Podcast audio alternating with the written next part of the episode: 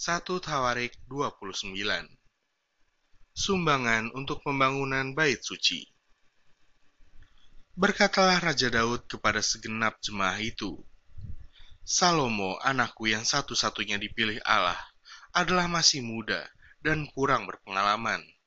Sedang pekerjaan ini besar, sebab bukanlah untuk manusia bait itu, melainkan untuk Tuhan Allah.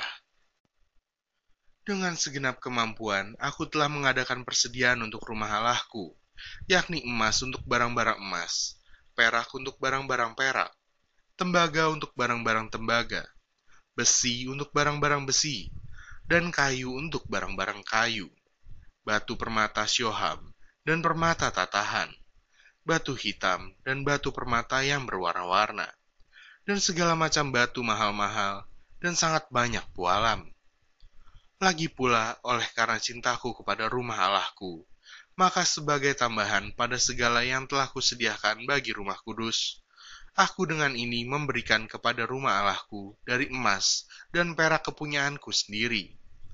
Tiga ribu talenta emas dari emas Ofir, dan 7.000 talenta perak murni untuk menyalut dinding ruangan, yakni emas untuk barang-barang emas dan perak untuk barang-barang perak, dan untuk segala yang dikerjakan oleh tukang-tukang.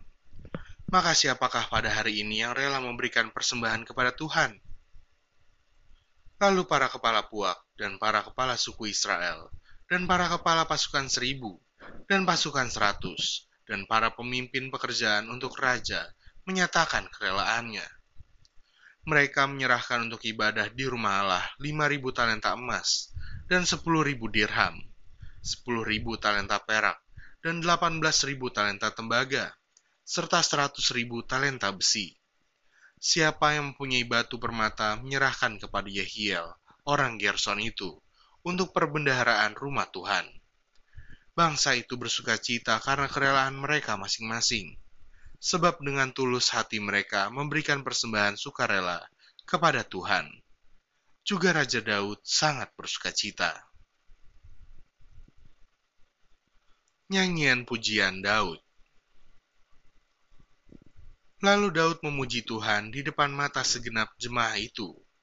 Berkatalah Daud, Terpujilah engkau ya Tuhan, Allahnya Bapa kami Israel, dari selama-lamanya sampai selama-lamanya. Ya Tuhan, punya mulah kebesaran dan kejayaan, kehormatan, kemasyuran, dan keagungan. Ya, segala-galanya yang ada di langit dan di bumi. Ya Tuhan, punya mulah kerajaan, dan engkau yang tertinggi itu melebihi segala-galanya sebagai kepala. Sebab kekayaan dan kemuliaan berasal daripadamu, dan engkaulah yang berkuasa atas segala-galanya. Dalam tanganmu lah kekuatan dan kejayaan. Dalam tanganmu lah kuasa membesarkan dan mengokohkan segala-galanya. Sekarang, ya Allah kami, kami bersyukur kepadamu dan memuji namamu yang agung itu. Sebab siapakah aku ini, dan siapakah bangsaku, sehingga kami mampu memberikan persembahan sukarela seperti ini sebab daripada mulah segala-galanya, dan dari tanganmu sendirilah persembahan yang kami berikan kepadamu.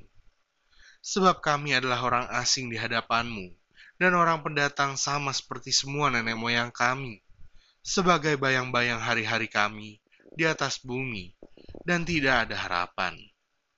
Ya Tuhan, Allah kami, segala kelimpahan bahan-bahan yang kami sediakan ini untuk mendirikan bagimu rumah bagi namamu yang kudus adalah dari tanganmu sendiri dan punya mulah segala-galanya. Aku tahu ya Allahku, bahwa engkau adalah penguji hati dan berkenan kepada keikhlasan.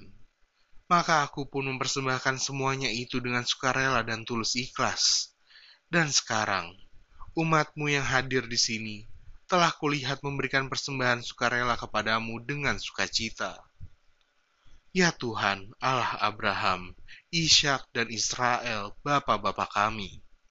Peliharalah untuk selama-lamanya kecenderungan hati umatmu yang demikian ini. Dan tetaplah tujukan hati mereka kepadamu. Dan kepada Salomo, anakku, Berikanlah hati yang tulus sehingga ia berpegang pada segala perintahmu dan peringatanmu dan ketetapanmu, melakukan segala-galanya, dan mendirikan bait yang persiapannya telah kulakukan. Salomo menjadi raja. Daud meninggal. Kemudian berkatalah Daud kepada segenap jemaah itu, Pujilah kiranya Tuhan Allahmu, maka segenap jemaah itu memuji Tuhan, Allah nenek moyang mereka. Kemudian mereka berlutut dan sujud kepada Tuhan dan kepada Raja. Keesokan harinya, mereka mempersembahkan korban sembelihan dan korban bakaran kepada Tuhan, yakni seribu ekor lembu, seribu ekor domba jantan, dan seribu ekor domba muda, dengan korban-korban curahannya, dan sangat banyak korban sembelihan demi seluruh Israel. Lalu mereka makan dan minum pada hari itu di hadapan Tuhan dengan sukacita yang besar. Kemudian menyatakan untuk kedua kalinya Salomo, anak Daud, sebagai raja, dan mengurapi dia bagi Tuhan sebagai raja, dan Zadok sebagai imam. Kemudian duduklah Salomo sebagai raja menggantikan Daud ayahnya, di atas tahta yang ditetapkan Tuhan. Ia mendapat kemujuran sehingga setiap orang Israel mendengarkan perkataannya. Lalu semua pemimpin dan pahlawan, juga semua anak Raja Daud, mengakui kekuasaan Raja Salomo.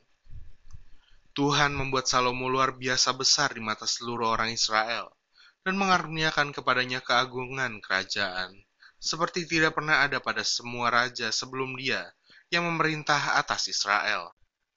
Demikianlah Daud bin Isai, telah memerintah atas seluruh Israel. Ia memerintah atas orang Israel selama 40 tahun. Di Hebron ia memerintah 7 tahun, dan di Yerusalem ia memerintah 33 tahun. Kemudian matilah ia pada waktu telah putih rambutnya, lanjut umurnya, penuh kekayaan dan kemuliaan.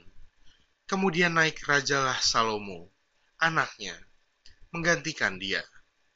Sesungguhnya, riwayat Raja Daud dari awal sampai akhir tertulis dalam riwayat Samuel, pelihat itu, dan dalam riwayat Nabi Nathan, dan dalam riwayat Gad, pelihat itu, beserta segala hidupnya sebagai raja, dan kepahlawanannya, dan keadaan zaman yang dialaminya, dan dialami Israel, dan segala kerajaan di negeri-negeri lain.